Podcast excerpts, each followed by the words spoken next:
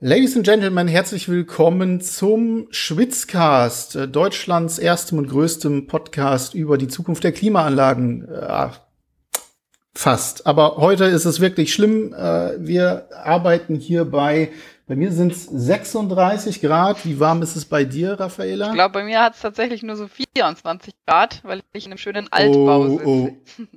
Oh, oh, oh, oh, oh, oh, oh, wunderbar, wunderbar, wunderbar. Du hast es gut. Äh, das hätte ich auch gerne, aber gut, dann schwitze ich eben alleine äh, für uns beide mit. Ähm, aber ja, ich habe es gerade schon gesagt, wir haben heute einen tollen Gast, äh, freue mich sehr. Ähm, Raffaela Sieber ist bei uns ähm, Head of Extended Reality bei Telekom MMS T-Systems, richtig? T-Systems Multimedia Solutions, also T-Systems MMS. Das ist der komplette, das ist die komplette Geschichte, genau. Und äh, mich freut das insofern ganz besonders, weil ich ähm, gerne mal in diesem Podcast äh, Damen habe, die wirklich Experten äh, auf ihrem Gebiet, gerade auch im Tech-Bereich sind. Das ist leider relativ selten. Deswegen herzlich willkommen, Raffaele. Vielen, vielen Dank für die Einleitung. Ich freue mich sehr, hier zu sein. Wunderbar. Wir bleiben mal gerade bei meinem, bei dem Thema, was ich gerade angeschnitten habe, nämlich Frauen in Tech. Das ist so ein ähm, ja ewiges Thema, das uns auch selbst verfolgt bei Mixed. Ähm, wir suchen schon lange und immer wieder Autorinnen, die sich eben genau in diesem Bereich rumtreiben. Natürlich ist na, Virtual Reality, Augmented Reality, das sind noch mal sehr nischige, also noch mal zusätzliche Nischen innerhalb der Tech-Branche, aber unfassbar schwierig ähm, da jemanden zu finden, also Frauen zu finden, die das wirklich machen wollen oder auch unterwegs sind in diesem Bereich. Ähm, so ein bisschen mal aus deiner Perspektive gesprochen, da du jetzt ja auch schon sehr lange äh, bei der Telekom auch in diesem Bereich arbeitest, auch VR, AR. Was denkst du, woran liegt das, dass Frauen da so unterrepräsentiert sind? Ja, also ich glaube, es ist tatsächlich noch mal viel größer auch zu sehen. Es ist ähm, meiner Meinung nach auch eine strukturelle Herausforderung unserer Gesellschaft, von der wir hier sprechen, ähm, die dann einfach auch dazu führt, dass wir vor allem sämtlichen MINT-Berufen ja eigentlich weniger Frauen wie auch ja. Männer haben. Ähm, ich kann von mir, ich hatte sehr viel Unterstützung von meinen Eltern, sind beides Naturwissenschaftler. Das heißt, ähm, bei uns war natürlich auch die Förderung vorhanden ähm, und es war eben auch ein naturwissenschaftliches Haus. Das heißt, ähm, dieser Blick, sage ich mal, in die IT oder in die Tech-Welt war mir jetzt nicht komplett verschlossen. Ähm, ich glaube, dass heutzutage zwar schon viel an Schulen gemacht wird für MINT-Berufe, auch Vorstellungen oder eben ähm, projektbezogene, äh, keine Ahnung, Projekte bei den Schulen. Aber dennoch fehlt es wahrscheinlich immer noch ähm, vor allem auch stark an Vorbildern in der IT oder auch in anderen Tech-Berufen von Frauen.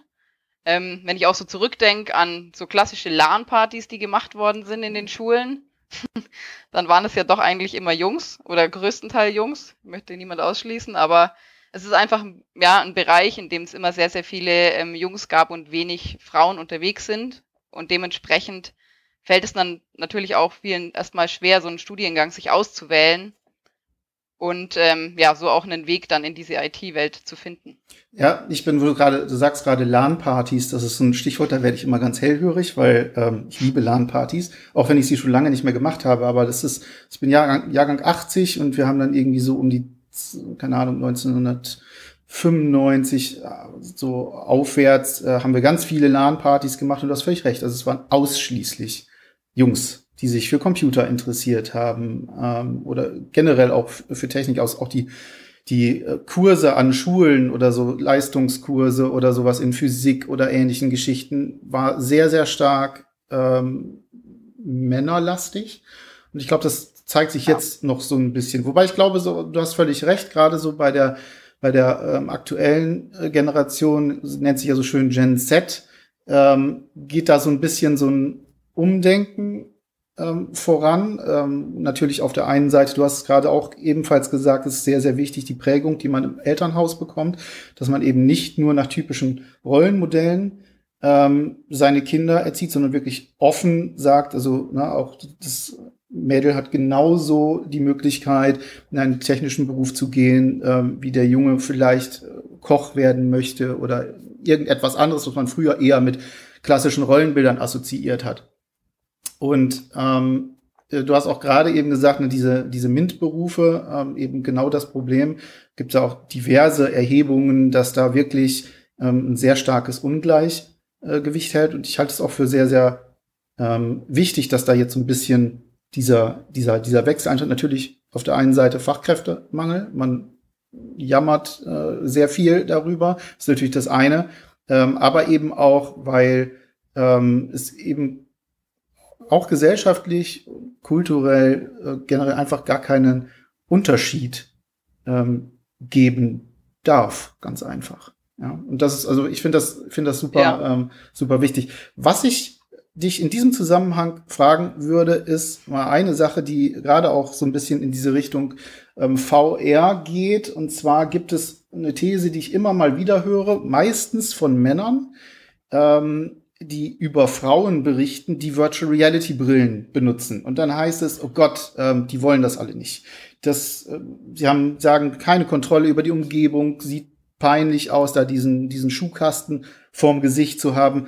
Jetzt mal aus deiner Sicht, wie siehst du das? Ja, also für mich ist das ähm, ein bisschen Quatsch. Also ich habe ehrlich gesagt noch niemand gehört, der, also kein Kunde, keine Kundin, kein Kollege oder Kollegin, ich hatte noch niemanden, der gesagt hat, nee, setze ich mir nicht auf, weil ich möchte meine Frisur ja. auf keinen Fall zerstören. Okay. Ähm, tatsächlich war es dann eher so Diskussionen, wie sieht mein Avatar aus? Ja. Also wie kann ich auch in den Welten aussehen? Ja. Das waren viel eher Themen, aber eben nicht, wie sehe ich ja. mit der VR-Brille aus? Ja, ist ja also ich habe es auch nicht so richtig verstanden. Also natürlich klar, man sagt immer wieder, man hört es natürlich auch immer von diversen Branchengrößen. Es ist unsozial, VR, das schottet dich total ab. Ähm, man bekommt vielleicht nicht so richtig mit, was um einen herum vorgeht, etc. Gut, das ist die Frage, wo macht man das? Da sollte man schon in einem einigermaßen geschützten Raum machen, ja, oder das, das, das würde dann ja natürlich schon helfen. Ähm, aber äh, gehen wir mal noch einen Schritt weiter und äh, bleiben bei dir in diesem Zusammenhang. Wie bist du innerhalb ähm, dieser der Tech-Branche zu VR, AR gekommen? Ja, ist tatsächlich. Was hat dich bewegt, da in diese Richtung zu gehen. Einzusteigen. Genau, also eigentlich eine sehr spannende Frage, ähm, vor allem weil ich gar nicht, also ich habe tatsächlich Betriebswirtschaft ähm, studiert. Also mhm. ähm, ich komme auch. Es war mal eine Weile sehr aktuell, ne? also sehr, sehr, sehr innen, das zu studieren. Ja, genau. Es waren halt natürlich konnte man sich so noch viele Optionen offen halten, sage ich mal, positiv. Ja. ja. ähm, genau, und deswegen bin ich eigentlich eher über die Projektmanagement-Position, auch damals bei der T-Systems MMS eingestiegen. Mhm und habe dort sehr große ähm, ja, Consulting-Projekte, Transition and Transformation-Projekte mit unterstützt, aber eben aus der Projektmanagement-Brille. Das heißt, es war eine sehr beratungsintensive Zeit, ähm, mhm. in der ich aber auch sehr, sehr viel gelernt habe, weil es einfach riesige Projekte waren. Ja. Und es war zu einer Zeit, ähm, wo Augmented oder Virtual Reality jetzt noch gar nicht in der breiten Masse verfügbar war und auch tatsächlich Kunden eher so kleinere Innovationsprojekte mal ausprobiert haben. Mhm. Und ähm, wir haben damals den Bereich aufgebaut ähm, und genauso bin ich dann auch eben zu XA gekommen. Also ich habe die ähm, Pilotprojekte schon betreut von Anfang an und fand es einfach sehr, sehr spannend, weil es so eine Mischung ist aus kreativem Anteil, ähm, aber auch ähm, aus Entwicklung und die Projektmanagement-Skills von mir haben sich da irgendwie ja gut reingefunden und es ist einfach ein Bereich, in dem ich mich super wohl gefühlt habe, auch mit den ja, verschiedenen Rollen, die in solchen Projekten immer wieder auftreten. Ist ja auch sehr abwechslungsreich. Ne? Also gerade wenn man so in, im, im Bereich äh, VR, AR unterwegs ist, also jedes Projekt immer wieder was Neues. Man entdeckt sprich nicht nur sprichwörtlich, sondern, sondern wirklich neue Welten teilweise. Ja, äh, also ich kann mir schon vorstellen, dass das dann äh, ein ziemlicher Anreiz ist, da reinzugehen. Nutzt du selber ähm, VR-Brillen zu Hause? Welche, welche hast du zu Hause? Ja, also ich habe natürlich aktuell die Oculus Quest, so wie wahrscheinlich fast jeder. Eins oder zwei? Ähm, die zwei, ja. Sehr gut. ja. ja. Na, wir arbeiten ja tatsächlich auch in Virtual Reality ähm, ja. viel zusammen im Team und deswegen, wir haben immer noch verschiedenste Brillen, aber ja.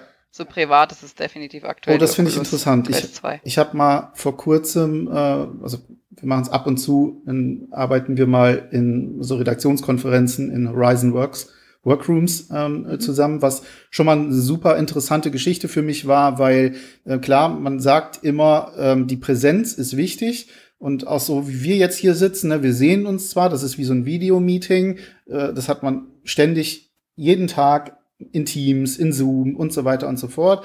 Aber man merkt halt doch, es ist, ich sehe dich platt vor mir, das ist aber noch mal, also richtige Präsenz ist halt nicht da. Und dann habe ich haben wir halt dieses, dieses Redaktionsmeeting äh, da drin gemacht und es war gleich direkt am Anfang, ich bin, ich bin reingekommen, dann habe ich Tomislav, unseren äh, Autor, äh, sitzen sehen, der mich direkt angeguckt hat, gewunken hat. Und das ist, du merkst sofort, das ist eine ganz andere Form der Präsenz, auch wenn man danach dann an diesen Tisch geht. Selbst mit der Tatsache, dass es ne, viel mit Teleportation zu tun, also du gehst ja nicht um den Tisch herum oder ähnliche Geschichten, sondern du setzt dich dann hin, arbeitest dann am Tisch, aber schon alleine die Möglichkeit, dass man jemanden, der links neben einem sitzt, anschaut, ähm, dass man ein bisschen die Gestik sieht oder gegenüber auf dem Tisch, also zwischen den Ansprechpartnern auch wechseln, Ansprechpartner und Ansprechpartnerin wechseln kann, das macht einen riesen Unterschied aus, oder?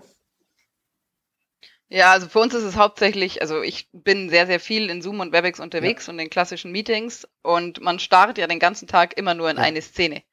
Also es ist auch ergonomisch einfach nicht ähm, gesund, glaube ich, auf Dauer. Und wenn ich aber jetzt meine Virtual Reality Brille aufsetze, also erstens, außer ich bin natürlich sehr faul, ähm, stehe ich auf. Ja. ähm, und wir bewegen uns tatsächlich viel auch in Welten ähm, umher, in denen ich dann mich auch zu den Kollegen nicht nur hinwende, sondern auch mal hingehe. Wir haben Funktionen wie ein High Five oder eben mal ein Fistbump. Man schüttelt dem Kunden die Hand und das macht schon einen sehr, sehr großen Unterschied für mich. Ja. Also diese soziale Nähe auch im Team zu fühlen. Und ähm, da gibt es auch so eine lustige Geschichte. Während Corona habe ich im Projekt ähm, Kollegen kennengelernt in Virtual Reality, die ich aber in Live noch nie gesehen habe, weil es halt damals nicht ging. Und ich bin jetzt auch nicht sonderlich groß. Und der Kollege ist aber schon so 1,90 Meter. und ähm, der meinte dann öfter, warum sitzt du denn, Raffaela? Und ich saß ja aber gar nicht. Ich war halt ja. einfach nur kleiner ja. wie er. Und das ist ein sehr schöner Effekt, weil man sich einfach auch ja, körperlich ist schwierig zu sagen, aber man lernt sich einfach auch nochmal anders kennen, weil man wirklich das Gefühl hat, der steht jetzt neben mir. Ähm, reden wir nochmal über Software. Und zwar über ähm, XR-Apps, also vor allem natürlich VR-Apps. Du hast gesagt, du hast zu Hause eine Quest äh, rumliegen. Was sind deine Lieblingsanwendungen darauf? Ja, das ist immer so schwer zu sagen, weil wir so viel ähm, in VR und AR natürlich tagtäglich arbeiten, ähm, dass es vor allem unsere eigenen Apps sind natürlich, die Klar. ich immer wieder teste und ausprobiere. Ähm, ich probiere super gern die Apps von neuen Startups aus. Also wir arbeiten sehr, sehr viel ähm, im Startup-Bereich auch zusammen. Das heißt, es gibt eigentlich immer was zum Ausprobieren. Ähm, ich spiele tatsächlich gern Beat Saber. Das ist jetzt vielleicht so sehr der gut. Klassiker. Aber es ist so eine coole Interaktion zwischen ja. Musik und Aktivität. Aber nicht bei 34 Grad. Also nee, aktuell, also ich mache auch gerne mal VR-Fitness, dann ähm, mit Beat Saber zum Warmmachen äh, oder solche Sachen, aber das kommt jetzt gerade auch überhaupt nicht in Frage. Wobei, gibt da auch eine kleine Anekdote, und zwar habe ich mal vor, das ist, eine ganze Weile her, ähm, da habe ich noch für ein anderes Magazin geschrieben und da habe ich äh, Hellblade äh, Senior Sacrifice getestet. Und zwar ähm, für VR. Da gibt es einen VR-Modus, da gibt es auch einen hervorragenden Tabletop-Modus. Ich bin großer Fan von Tabletop VR. Und das war auch zu einer Zeit, äh, auch im Sommer gewesen, wo ich das getestet habe, war auch unfassbar warm. Das habe ich aber dann wirklich am Stück, ähm, ich glaube, irgendwie neun, zehn Stunden äh, oder so, äh, gezockt an einem Tag, obwohl es draußen, also obwohl Bullenhitze war, da hat mich nichts von weggekriegt. Na, also das ist auch wiederum so, man kann auch schon mal wirklich so diese, diese Realitätsflucht, äh, die hilft dann sogar, wenn das, wenn das Wetter mal sehr groß ist. Es gibt ja sogar theoretisch die Möglichkeit, ich hatte heute ein Gespräch, da wurde mir gesagt, na, es gibt, wenn du dann so die VR-Brille aufsetzt und dich jetzt zum Beispiel in den Gletscher, in einem Gletscher herumfährst, dann nimmst du das nicht mehr so schlimm wahr. Ich habe es jetzt nicht ausprobiert, aber hm. theoretisch, und wenn man sich überlegt, dass ja ähm, auch in der Medizin VR verwendet wird. Ne? Also wir haben auch darüber berichtet, dass ja. so wenn, wenn du eine lokale ähm, ähm, Betäubung hast, weil dort eine OP gemacht wird und du hast nichts, was dich ablenkt, ähm, dann kriegst du ganz schnell Panik. Oder also viele Menschen, ich persönlich könnte mir das nicht vorstellen, dass da jemand gerade an meinem Bein herumschneidet oder so. Und ich lieg dann rum und höre die dann mit ihren äh, Geräten äh, hantieren. Und wenn man dann eine VR-Brille aufhat und komplett abgeschottet irgendwo anders ist, kann ich mir sehr gut vorstellen, dass es eben genau diesen Effekt hat. Man braucht eben keine Vollnarkose, äh, weil man diese, diese Ablenkung hat. Ja, also natürlich auch im Winter, wenn es mal wieder in Deutschland irgendwie zwei Wochen durchregnet, ja. ist es schon sehr schön, sich an den virtuellen Strand zu portieren Absolut. und da mit den Absolut. Kollegen einen Champagner zu schlürfen. Absolut, natürlich. Ähm, ja. Also diese Vorstellungskraft, ja. ähm, glaube ich, ist der große Faktor, der auch virtuelle Welten erlebbar macht. Ja, finde ich auch. Also das ist auf jeden Fall ein ganz, ganz großes Argument dafür. Wie hat sich dein Job bei T-Systems im Hinblick auf XA über die letzten Jahre verändert? Du hast jetzt, ähm, glaube ich, vorher schon als Teamlead gearbeitet für VRAR, ich glaube, vier, über vier Jahre lang. Ähm, wie ist das so über die Zeit? Also ich meine, es fing ja an 2016 mit den ersten Consumer-Headsets, ähm, HTC Vive, ähm, die Oculus Rift. Wie hast du das erlebt in deinem Berufsalltag? Ja, also als ich tatsächlich gestartet habe, hatten wir noch die Google Glass. Uh. Also das ist schon eine Zeit lang ja. her. Ähm, da konnte man da immer so eine halbe Stunde programmieren und danach ähm, wurde hier der Kopf relativ warm. das ist echt unangenehm ja. gewesen. Ähm, aber damit haben wir die ersten äh, Proof of Concepts gestartet, auch für Kunden. Dann gab es natürlich so eine Zeit, wo man auch viel mit Tablets gearbeitet hat, aber es waren immer sehr, sehr, ja, sehr neue POCs. Es waren auch immer so die neuesten Devices, die es dann irgendwie nur fünfmal gab. Also es waren schon immer sehr experimentelle Projekte. Ja. Und über die Zeit ähm, auch vor allem dann mit der Bewegung rund um die HoloLens, HoloLens 2, dann kam die Magic Leap. Ähm, inzwischen können wir es auf jedem Smartphone nutzen und haben eigentlich auch fast jeder eine VR-Brille zu Hause. Würde ich sagen, hat einfach die Hardware auch unseren Arbeitsalltag und unsere Projektsituation ja. stark verändert. Und ähm, ja, deswegen so von Anfang an waren es eher kleinere Proof of Concepts, MVPs, die die Kunden ausprobieren wollten.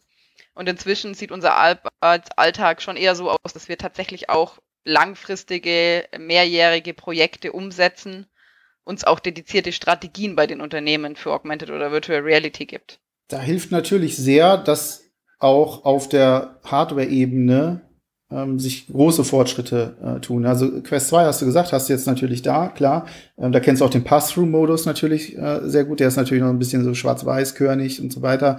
Äh, hilft noch nicht so sehr, aber äh, jetzt am Horizont kommt dann ja auch sowas wie die Cambria ähm, von Meta, die mhm. Farb-Pass-Through durch äh, haben soll und sozusagen das, was ähm, auf der physikalischen Ebene eine, eine AR-Brille noch nicht leisten kann, weil es dort eben noch diverse Hürden gibt, aber jetzt dann mit einer ja, Mixed Reality Brille eigentlich ähm, äh, umsetzt. Denkst du, das wird noch mal viel verändern, dass es jetzt so in dieser Form so möglich ist? Ja, also ich finde es tatsächlich sehr spannend. Wenn ich so zurückdenke, glaube ich, ähm, hat man am Anfang viel auf hm. Augmented Reality gesetzt, also vor allem im Industriebereich. Also ähm, wir haben auch so bei den, ne? also wir sind ja hauptsächlich im B2B-Bereich unterwegs, genau.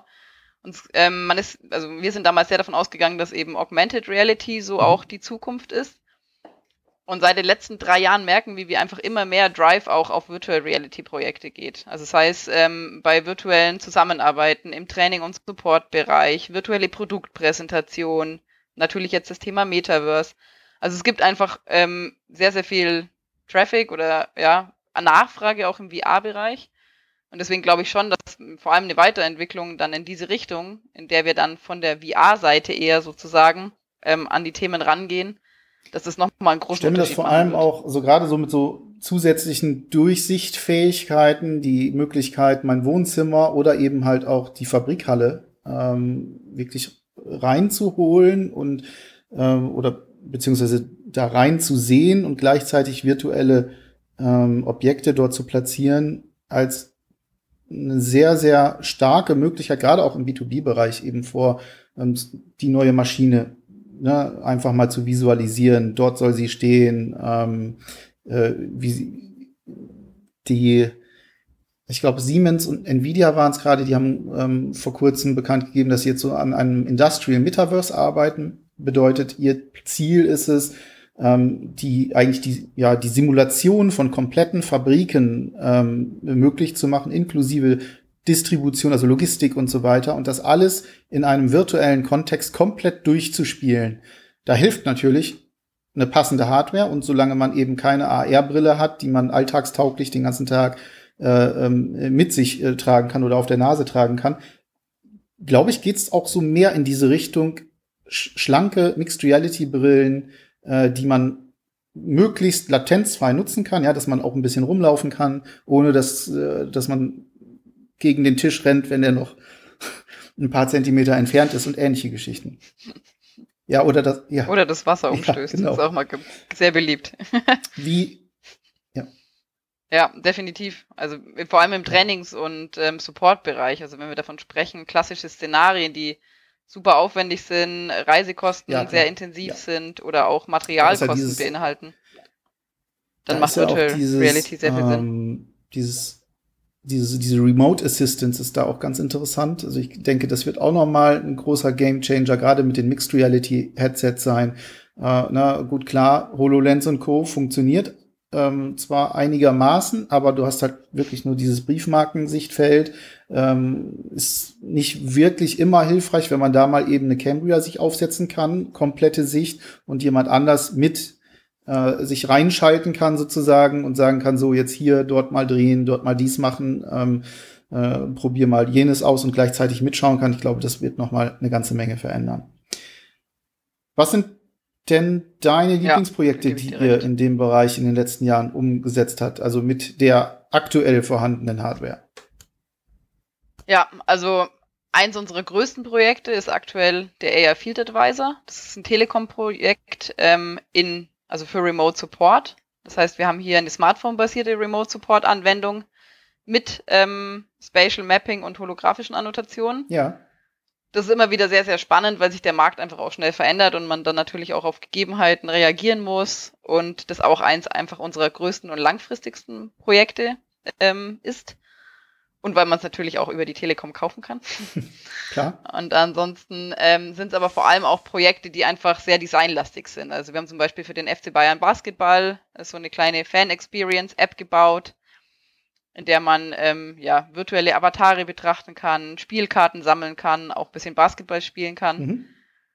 Oder zum Beispiel für Bayernwerk hatten wir ähm, eher so einen Case, in der man über ihr Wimmelbild zusätzlich nochmal Szenen in der dezentralen Energieversorgung betrachten konnte.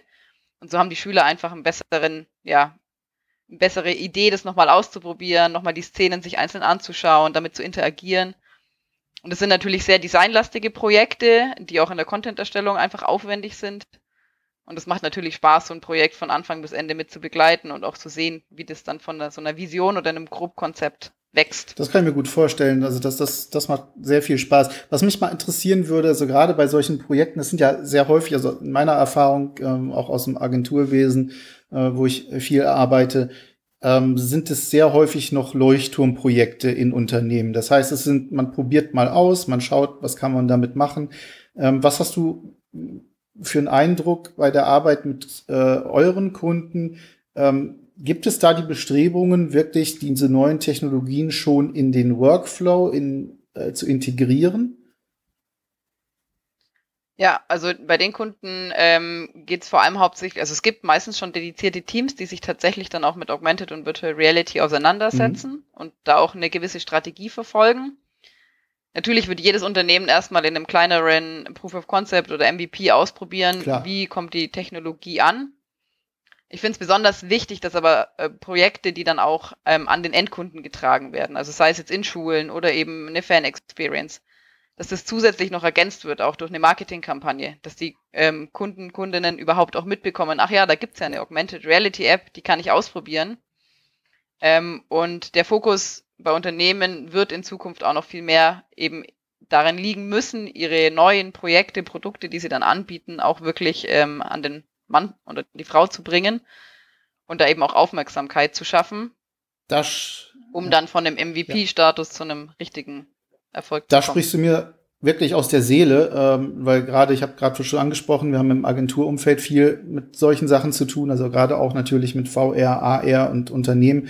Und es wird noch viel zu wenig darüber geredet, was dort gemacht wird. Es wird noch viel zu wenig gezeigt, selbst wenn es noch Konzepte sind, ähm, was ich problematisch finde, ganz grundsätzlich, weil es ein sehr wichtiges Thema ist. Es ist für mich klar, gut, ich bin jetzt natürlich auch in gewisser Weise vorbelastet über aber es ist für mich der nächste Schritt der digitalen Transformation. Ich glaube, das kann man auch eigentlich schon recht sicher sagen, dass es sich in eine in eine ähnliche Richtung zumindest entwickeln wird, wie dann auch so Sachen wie, also Konzepte, wie das Metaverse am Ende aussehen wird.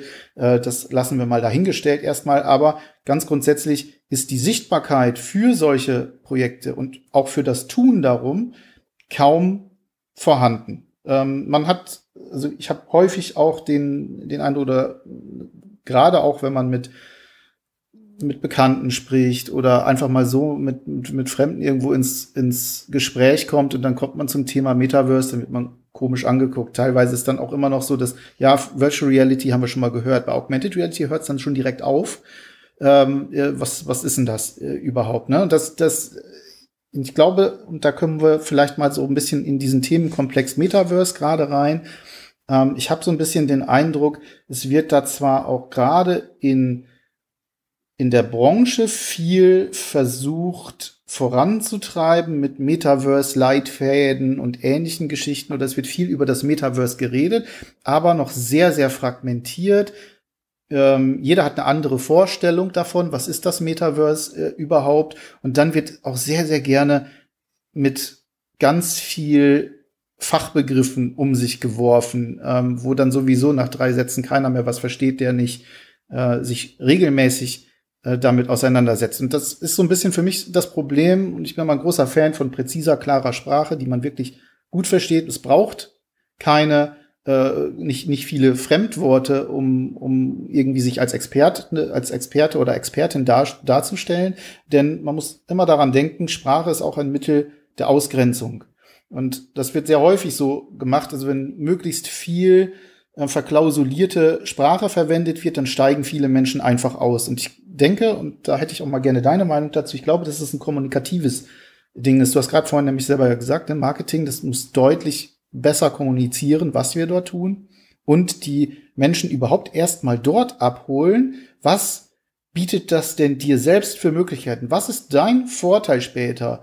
Ja, weil aktuell haben wir so ein ganz starkes Missverständnis oder, oder, oder Missverhältnis, das davon ausgeht, okay, die Unternehmen haben sich das nächste große Ding ausgedacht, um uns die Daten abzugreifen, um uns noch mehr Werbung unterzujubeln, am besten noch während wir schlafen, ähm, äh, irgendwie unter die Augenlider zu projizieren äh, oder ne, in, in die Ohren zu säuseln. Ähm, während selber aber nicht klar ist, niemandem, der sich nicht regelmäßig mit Tech auseinandersetzt und der auch nicht in dieser Tech-Bubble herumschwirrt, äh, verdammt, was soll ich denn damit? Ja. Nee, da sprichst du natürlich einen wunden Punkt an. Also ich würde mal sagen, Augmented und Virtual Reality war schon auf einem aufsteigenden Ast, schon auch vor der Pandemie. Ähm, dann kam die Pandemie, was natürlich vieles beschleunigt hat, also vor allem im Zusammenarbeitsbereich, wenn wir von ja, der ähm, digitalen Transformation sprechen. Aber das Buzzword Metaverse hat jetzt schon noch mal einiges auch ähm, ausgelöst. Jeder spricht darüber. Alles wird nach Metaverse benannt, ganz egal, ob das Produkt jetzt eine digitale Plattform, eine 3D-Umgebung oder, ähm, oder sonst irgendwas ist. Alles ist ja. ein Metaverse. ähm, das ist natürlich von Vorteil auch, weil natürlich jetzt viele über das Thema sprechen wollen und dadurch natürlich auch ein Bezug zu Augmented oder Virtual Reality entsteht. Ähm, aber ja, ich muss dir da schon zustimmen. Also auch für mich ist es eher schwierig, dann auch ähm, immer über alles übers Metaverse zu sprechen, wenn man einfach keine klaren Definitionen hat und auch aktuell ja noch nicht weiß, wie sieht denn ein Metaverse aus. Also aktuell haben wir zwar viele Plattformen, aber wie das Metaverse dann sein wird in fünf bis zehn Jahren, das steht, glaube ich, noch so ein bisschen ähm, ja, fragwürdig da. Und deswegen bin ich dem Begriff auch so ein bisschen gespalten gegenüber. Also es hat natürlich einen sehr positiven Impact und es ist ein sehr, sehr wichtiges Thema, das die Zukunft bestimmen wird. Aber es bleibt jetzt einfach auch spannend, wie eben verschiedene Anwendungen, Nutzer, Unternehmen auch das Thema für sich mitgestalten. Komm, mal, mal Butter bei die Fische. Ähm, jetzt, jetzt, jetzt musst du Farbe bekennen. Was ist das Metaverse für dich? Also was, was stellst du dir darunter vor? Jetzt mal, wir, wir sind natürlich alle ganz ergebnisoffen, was das angeht. Ich habe auch eine Vorstellung davon und möchte die auch schon seit langer Zeit mal irgendwie äh, zu Papier bringen, beziehungsweise zu, äh, zu, zu Mixed bringen. Ähm, Komme ich gerade einfach nicht zu. Aber jetzt interessiert mich, was stellst du dir aktuell unter dem aktuellen, im aktuellen Wissensstand unter dem Metaverse vor?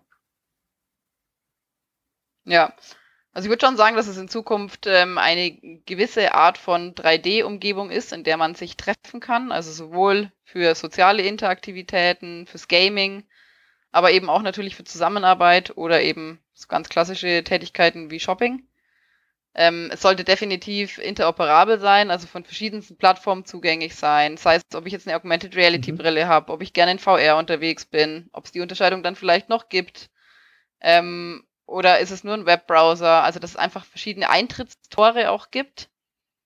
Das Ganze natürlich basierend irgendwo auf einer Art von Blockchain und eventuell Kryptowährungen. Ich glaube schon, dass es auch die Basis für das Metaverse sein wird. Ähm, hm.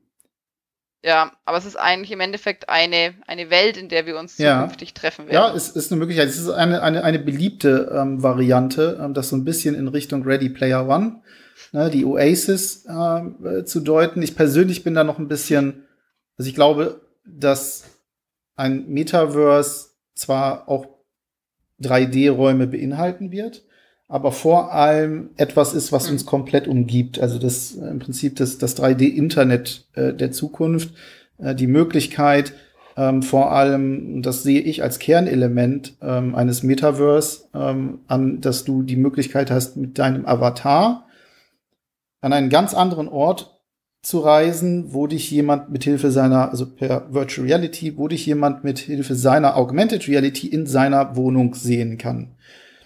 Ne? Also eine, also wirklich mhm. eine oder halt weitere ähm, Dinge wie die, so, so typische Sachen, wie ich gehe zum Beispiel auf einen ähm, auf einen Straßenbahnhof zu und mir wird einfach angezeigt, wann fährt der nächste Zug oder ich sehe ihn vielleicht irgendwo schon so als als Schemen äh, kommen und ich weiß, ich muss mich jetzt beeilen. Oder ne, Werbemöglichkeiten gibt es auch jede Menge, äh, wenn man durch in den Städten geht, die Suche, die halt nicht mehr übers Handy funktioniert, sondern wo ich über Sprachsteuerung mir sagen lasse, wo muss ich jetzt hin, ähm, um XYZ zu kaufen, beispielsweise. Ne? Das ist, glaube ich, ein sehr, sehr also ja. auch irgendwie der Zukunft ja, irgendwie ja. Der, so der Zugang zu Informationen, ja, ganz ne? egal wo, ja. zu welcher Zeit, ganz genau, einfach. Genau, das, also das wäre, vor allem wenn ich mir überlege, also wie, wie nutzen wir denn heutzutage Informationen? Und das ist ja, klar, Sprache macht, spielt auch noch eine große Rolle, aber in der Regel ist es das Handy. Das ist unsere Quelle der Information. Und die, der nächste Punkt, und deswegen glaube ich, liegt auch ähm, Mark Zuckerberg mit seiner Wette aufs Metaverse gar nicht so falsch. Man muss ja überlegen, ist das Smartphone wirklich das letzte?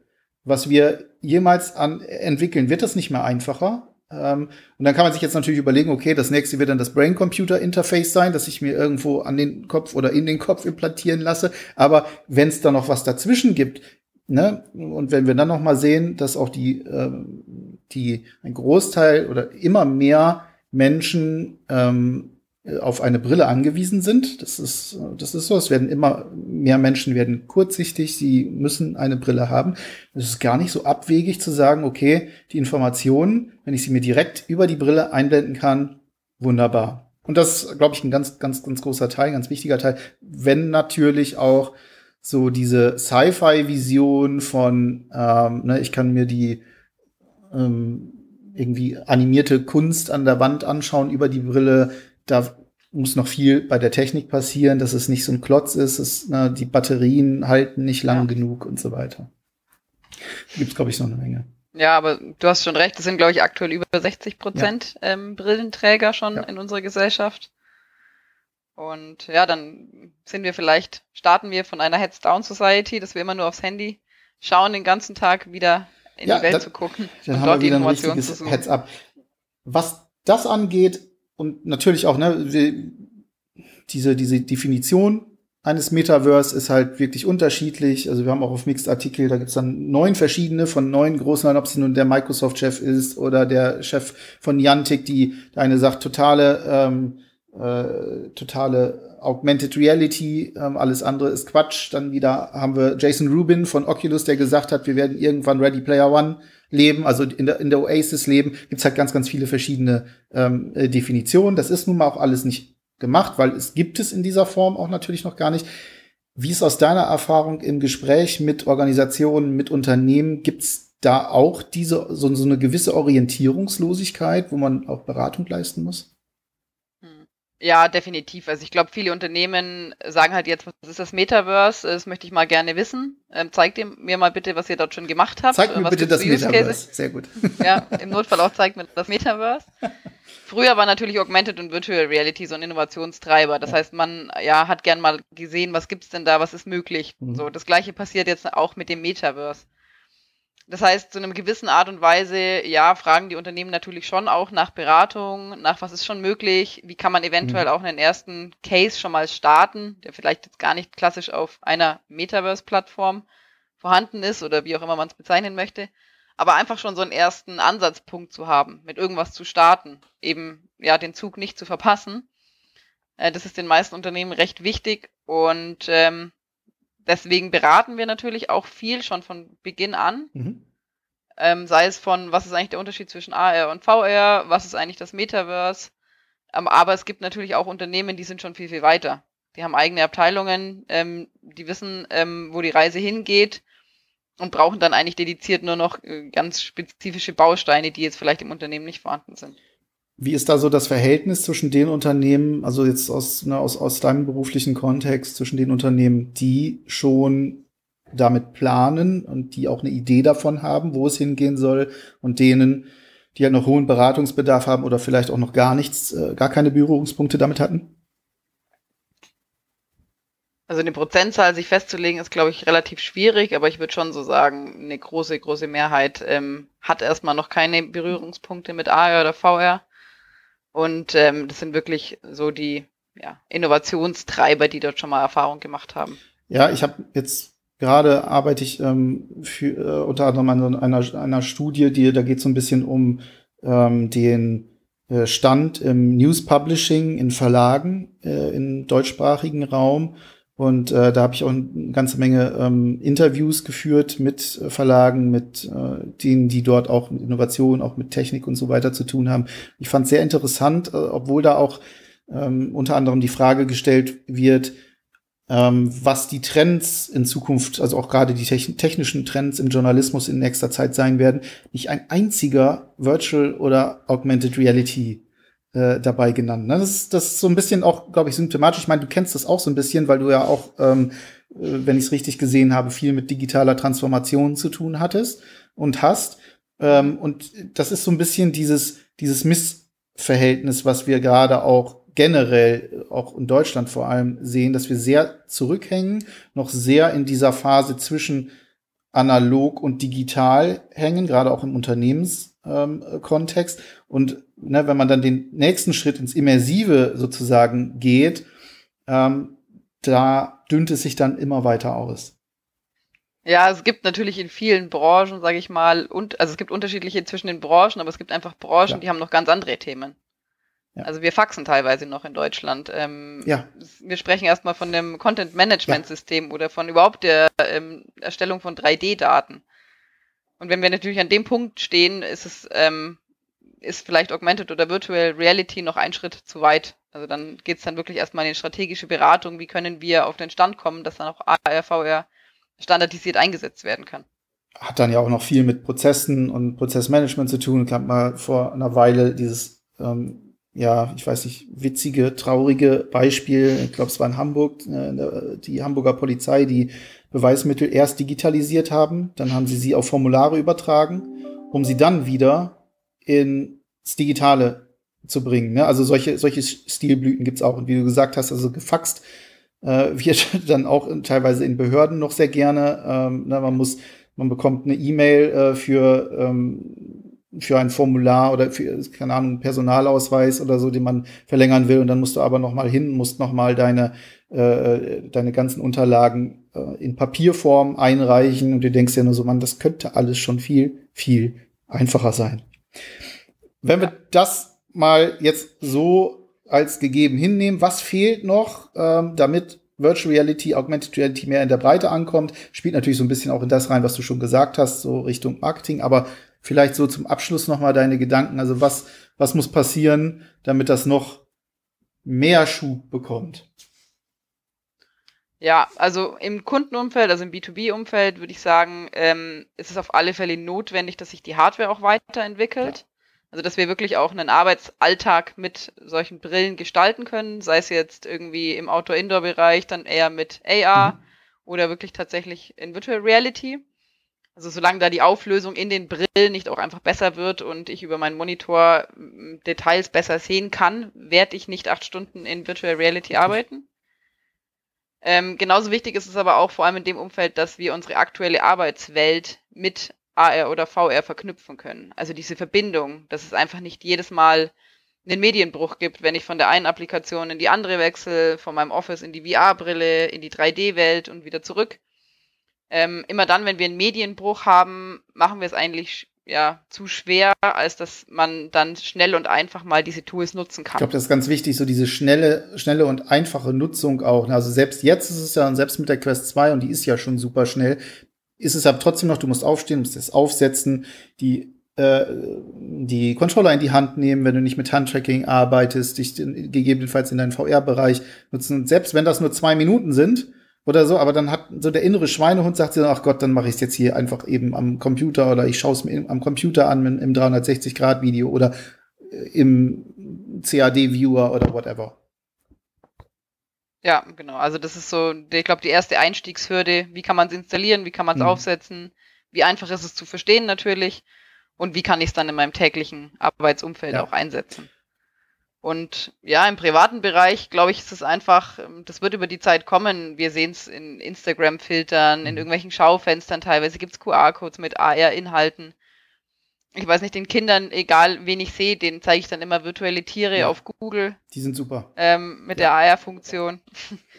Das macht einfach Spaß und ich, ja, ich glaube, mit der Entwicklung der Smartphones aktuell wird das dann auch von alleine kommen. Schlange in meinem Wohnzimmer, ich kann es, oh Gottes Willen.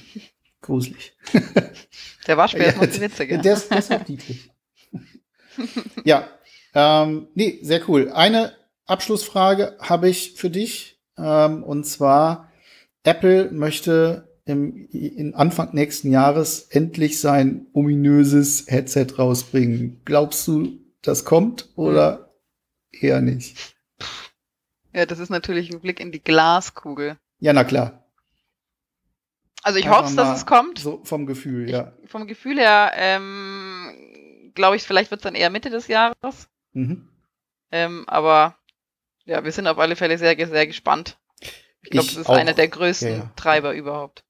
Ja, also wenn, na, vor allem auch so, wir haben schon häufiger drüber geredet, das Ökosystem haben sie grundsätzlich, also sehr, sehr gutes Ökosystem. Man muss natürlich dann fragen, was sind die Anwendungen innerhalb dieses Ökosystems, aber das würde ich erstmal zweitens äh, sein lassen. Aber vor allem müsste, müsste erstmal aus den ganzen Gerüchten irgendetwas Handfestes werden. Das wäre schon gar nicht so schlecht. Ja, das wäre sehr, sehr cool. Cool. Raffaela, ich hatte viel Spaß. Ähm, im Gespräch mit dir. Das äh, fand ich ganz toll. Ich danke dir sehr für deine Zeit, die du uns hier ähm, geopfert hast. Und, ja, danke auch. Ähm, ja, wie ich denke mal, irgendwann werden wir uns hier mal wieder hören und dann gegebenenfalls vielleicht auch über ein Apple-Headset äh, nach einem genau. Test oder so sprechen und schauen, wie sich das in Zukunft weiterentwickelt hat. So machen Danke dir Super. und ja, mach's gut. Bis bald. Danke dir. Ciao, ciao.